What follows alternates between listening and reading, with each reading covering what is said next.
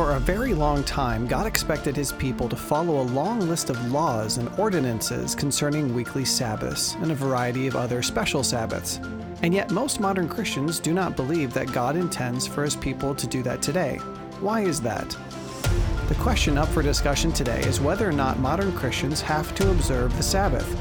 If they don't, does that mean there are only nine commandments? And if they do, how are they supposed to observe it?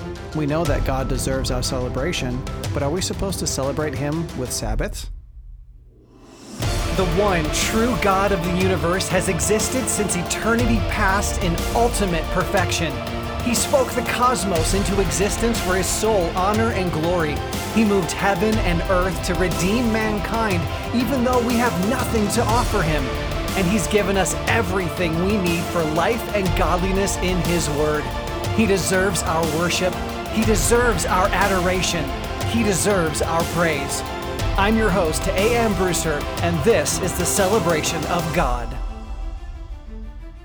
Welcome to the show. I hope you're ready for a biblically exciting discussion, and I hope you leave any a priori assumptions at the door. Don't come into this thinking you know what I'm going to say. Set aside your traditions and your biases, and let's approach God's Word together for the purpose of answering a crucial question. There are those who believe that Christians are sinning if they don't observe the Sabbath the way the Jews did. There are those who believe that God has absolutely no expectations for our weekly rest at all, and there are those who fall on a wide spectrum in the middle. And I pray that by the end of today's episode, we have some hard and valuable principles and conclusions from the scriptures.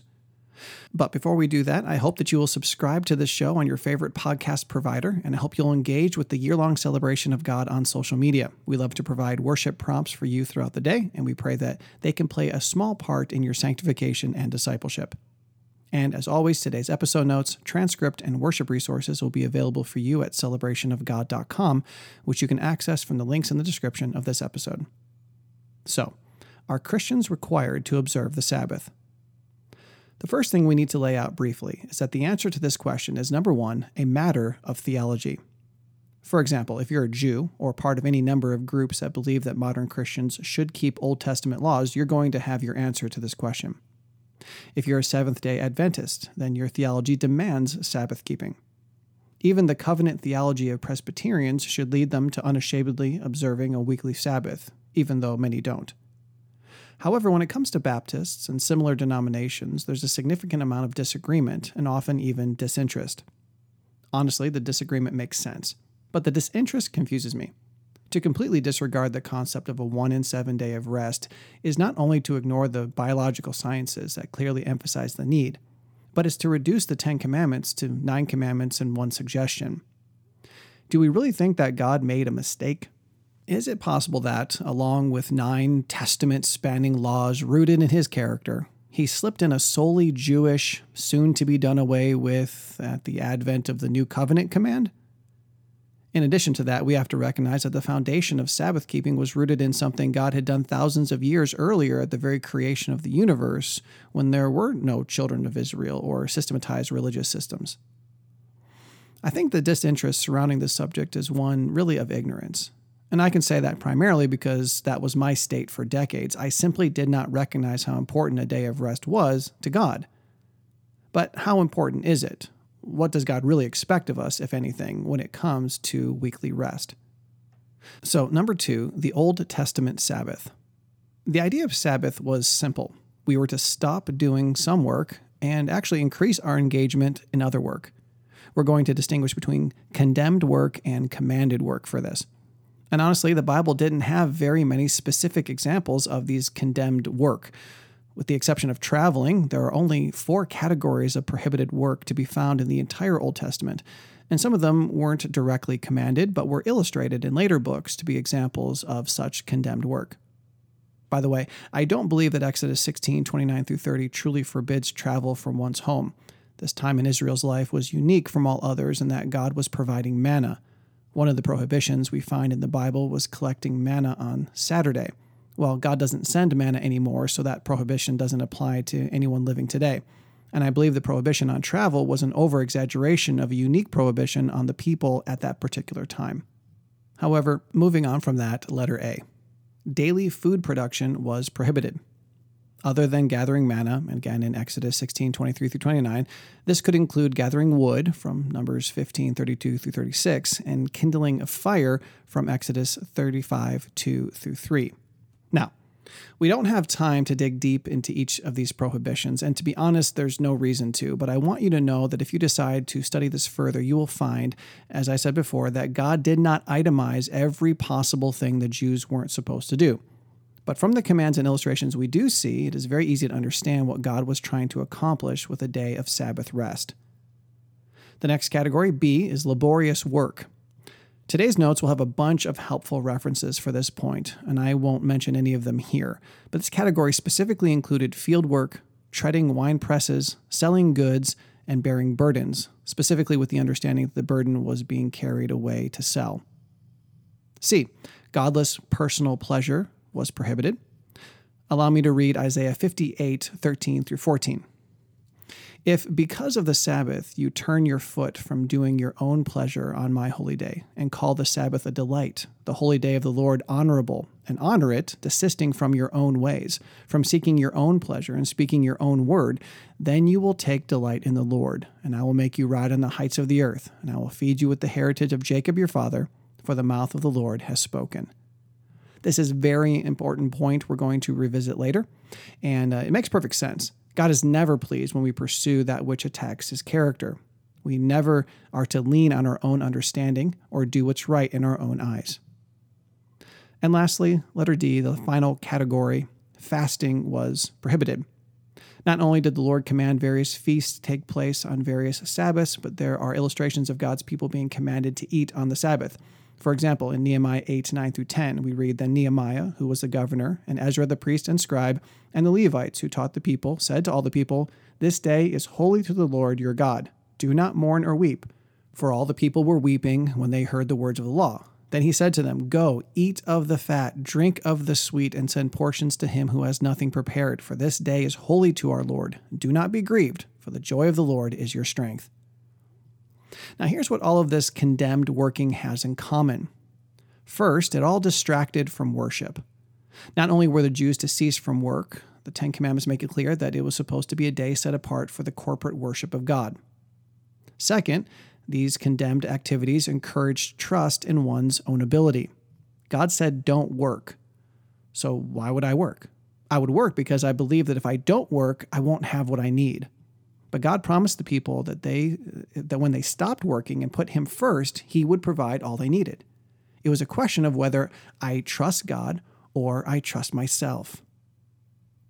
This was illustrated in a massive way on the sabbatical year, where the people were commanded not to even plant any food one year in seven. This required epic amounts of trust, as the people would have to believe what God was going to provide and therefore all such work, third, marred the spiritual imagery. God provides, we trust. God does what we cannot, we have faith. God says rest, we rest. And that's why not all work was condemned. You see, some work was actually condoned, and other work was commanded. For example, military campaigns, marriage and dedication feasts, as well as Levitical duties like preparing showbread and putting it out, um, offering sacrifices, guarding the temple. These were all allowed or they were expected. So we see that the forbidden work was work that resulted in providing for oneself. It encompassed all business activities and put coins in the coffers. It could be argued that it also included traveling for work. And the preparation of food was an interesting one because it's the ultimate end of all work sustenance and flourishing. Of course, feasting itself wasn't forbidden, just the work that went into preparing the meal. On the other hand, there was a lot of necessary work to be done. We'll look at more examples later, but realize that doctors didn't get a day off if someone desperately needed them. The Old Testament was purposely vague on what constituted condemned work because it was not intended to be about the activities. It was about corporately worshiping God, caring for creation, and developing a weekly reminder of just how much we need to trust God and love others. Ceasing from work to worship God, give creation a rest, place our complete trust in God to provide for our needs, and to love each other was the ultimate goal of the Sabbath. And the laborious work that was motivated by and contributed to nothing more than personal gain was the antithesis of that kind of lifestyle. Now, unfortunately, the Jews did what we all do, and they ran from the spirit of the law in a vain attempt to keep the superficial letter of the law. God wanted their passionate worship. They wanted a list of do's and don'ts that would cover their heinies. So, number three, let's consider the rabbis and the Sabbath. For people like the Pharisees, all work became bad work.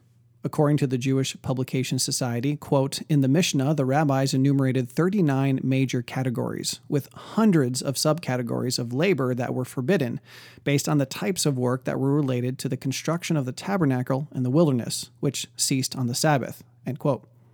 Later it says, quote, the rabbis decreed that one not only should avoid forbidden acts, but also must not do anything that one resembles a prohibited act or could be confused with it, two is a habit linked with a prohibited act, or three usually leads to performing a prohibited act. And this is how far they went to avoid breaking the letter of the law. Quote, the rabbinic enactment of measures to prevent these possibilities was termed putting a fence around the Torah. For example, ripping up a piece of paper was forbidden since it, represent, it resembles cutting to shape or could be confused with it. Similarly, agreeing to buy something was prohibited because most agreements are confirmed in writing. Climbing a tree is forbidden because it may lead to breaking twigs or tearing leaves, which could be construed as reaping, separating part of a growing plant from its source. Other activities that, by extension, are prohibited on the Sabbath include the following adding fresh water to a vase of cut flowers, which is like sowing, any activity that causes or furthers plant growth, they figured out. Making a bouquet of flowers, which would be similar to making a sheaf, separating good fruit from spoiled fruit, which they compare to winnowing, selecting, and sifting, brushing dried mud from boots or clothes, which they compare to grinding, cutting hair or nails, which was similar in their mind to shearing sheep or removing the outer covering of a human or animal, applying makeup, which they compare to dyeing, braiding hair to weaving, drawing blood for a blood test to slaughtering. But all of this was too much. It was never commanded by God. The Lord never specifically said that the tabernacle work that ceased on the Sabbath was to provide a template for all other work. They lost the whole point of delighting in and trusting in God, and the attempt to protect people from displeasing the Lord actually displeased the Lord because following the rules became the main goal. In the end, God was not glorified because the actual purpose of the law was being completely missed. So now let's consider number four, the New Testament Sabbath. As we discussed last time, the Sabbath rest was designed by God to fulfill the following purposes. A, it instituted healthy cycles of work and rest for the creation. In the New Testament, we see that nothing in this category has changed. Modern Christians aren't superheroes who no longer need to care for our bodies because we have caffeine and electric lights. Our animals still need rest. Our lands still need rest. We still need rest. B, it provided a consistent time of corporate worship. Of course, we no longer live in a theocracy. Like all the other rules and regulations that were unique to the Jewish people under the Old Covenant, we are not commanded to corporately worship God on Saturday any more than we're commanded not to eat shellfish or bacon. Also, the scriptures and history are very clear that the worship of Yahweh among Christians was moved to Sunday in observance of the resurrection. Still, modern believers are to make sure they assemble with God's people for corporate worship. This is not something that we're allowed to forsake. In the New Testament, the Sabbath still, letter C, exemplified the spiritual imagery of spiritual rest in a relationship with God. And guess what? That imagery is still true today. We look forward to the future Sabbath where we enter our eternal rest with God. And when we don't rest, it's easy to miss the anticipation of our future rest. Indeed, the New Testament Sabbath still promoted the need to trust the Lord. And guess what? We modern Christians still need to trust God too. He is still our refuge and strength. He still wants to provide spiritual rest to all those who trust in Him, and He still provides peace and contentment that passes all comprehension. This means that from the beginning of the church age until now, the key functions of the Sabbath are just as applicable to Christians as they were to the genuine believers in the children of Israel. But before I go too far down this road, I want to talk about number five Jesus and the Sabbath. Letter A, let's acknowledge that Jesus observed the Sabbath, but he didn't do it in the way you might expect. Some might argue that he didn't have to observe the Sabbath, but if that's true, we can't deny that he still chose to, so don't use that as an argument. On the other hand, I argue that Jesus absolutely had to observe the Sabbath. He observed the very first one right after finishing creation. He was the one who demanded that the Sabbath be holy unto God, and that is precisely why he and his followers observed it while he was on earth. The Sabbath was more than a mere theocratic show. It was tied directly to creation, and it was designed to do so much more than give us a break from work. However, letter B, Jesus didn't follow the man made rules that stole God's glory. In the same way, it's important to acknowledge that Jesus submitted to the Old Testament expectations for the Sabbath by avoiding condemned work and embracing commanded work. It's important to realize that he rejected the man made additions to the Sabbath. This makes all the sense in the world because the man made additions completely missed the universal point. It focused too much on the action and completely missed the motivation. So it's helpful to recognize that Jesus' practice on the Sabbath brought the Sabbath observations back in line with God's expectations rest, worship, love, and anticipation. We can learn a lot from what Jesus did and said as we grow in our understanding of the Sabbath. For example, Jesus never missed a chance to spend time with the Father on the Sabbath. He often healed on the Sabbath. There was nothing wrong with him and his disciples picking heads of grain on the Sabbath, and we know that Jesus traveled to Bethany on the Sabbath. Everything he did on the Sabbath was God's will for him. It involved elevating the Father and preferring others above himself, and perfectly fulfilled the expectations for a Sabbath rest. So now let's consider number six, and finally, the Christian and the Sabbath.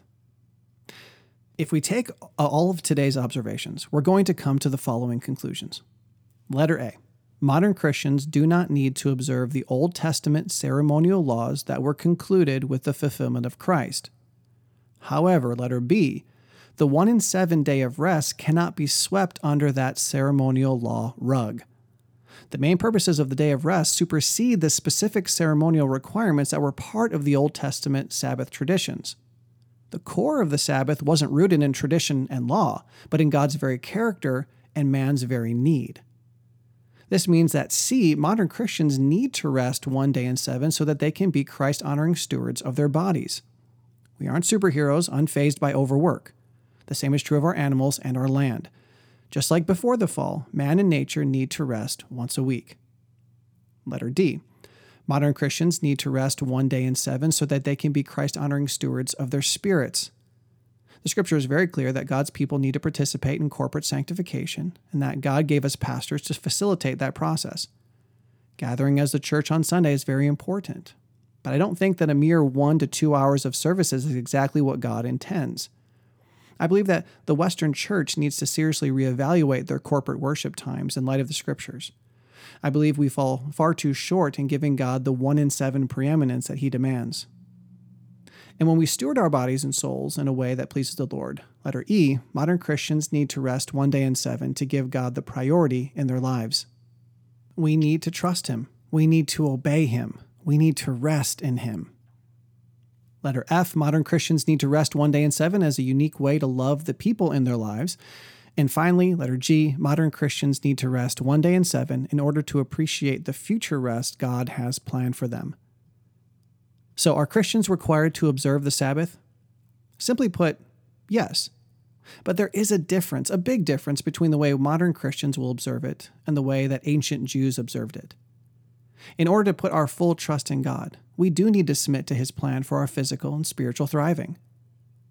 Now, the question on the table is what does that practically look like? What are we allowed or not allowed to do? What day should we rest? And so on. So, in preparation for answering those questions, I hope you will share this episode on your favorite social media outlets so that other followers of Christ can learn how to worship God better with their rest.